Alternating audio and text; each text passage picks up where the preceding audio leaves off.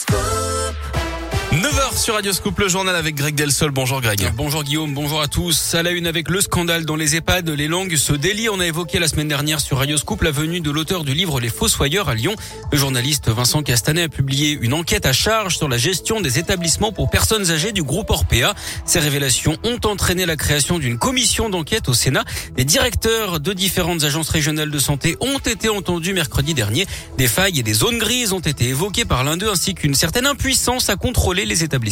L'électrochoc de ce livre, il a été également pour ceux qui ont des parents âgés en institution et qui justement ont pu parfois constater des manquements dans leur prise en charge.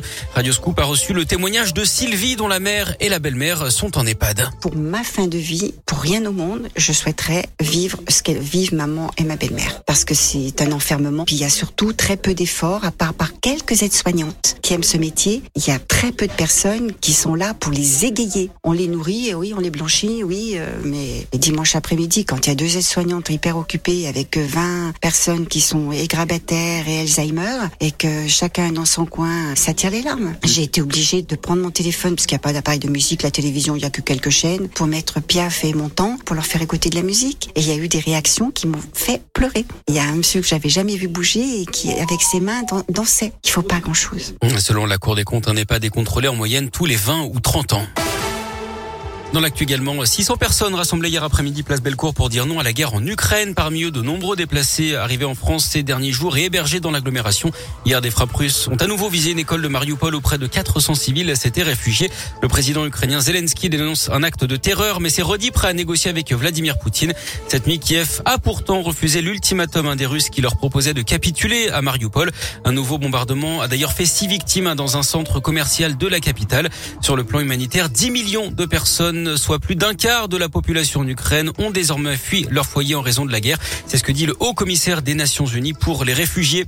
Près de chez nous, deux hommes interpellés après des projections à la prison de Villefranche-sur-Saône samedi.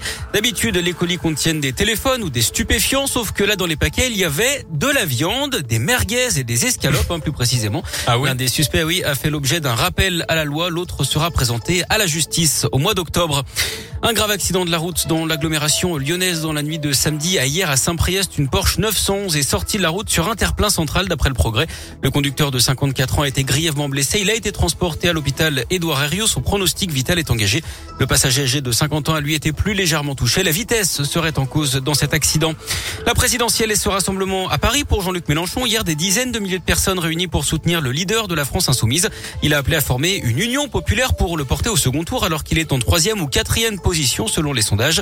Éric Zemmour lui demande à l'État de sévir hein, après l'agression de certains de ses militants vendredi.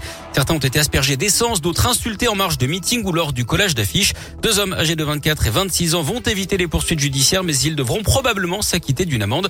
Je rappelle que le premier tour de la présidentielle aura lieu le 10 avril prochain. Et puis le sport, le foot et ce match nul de l'OL à Reims hier 0-0. Classement, les Lyonnais sont dixième à 10 points du podium. Et puis en basket, victoire délicate de l'Asvel en championnat hier contre la lanterne rouge du championnat. Score final 84 à 80 face à Fos-sur-Mer. Les filles, ont perdu 74-68 contre Roche-Vendée.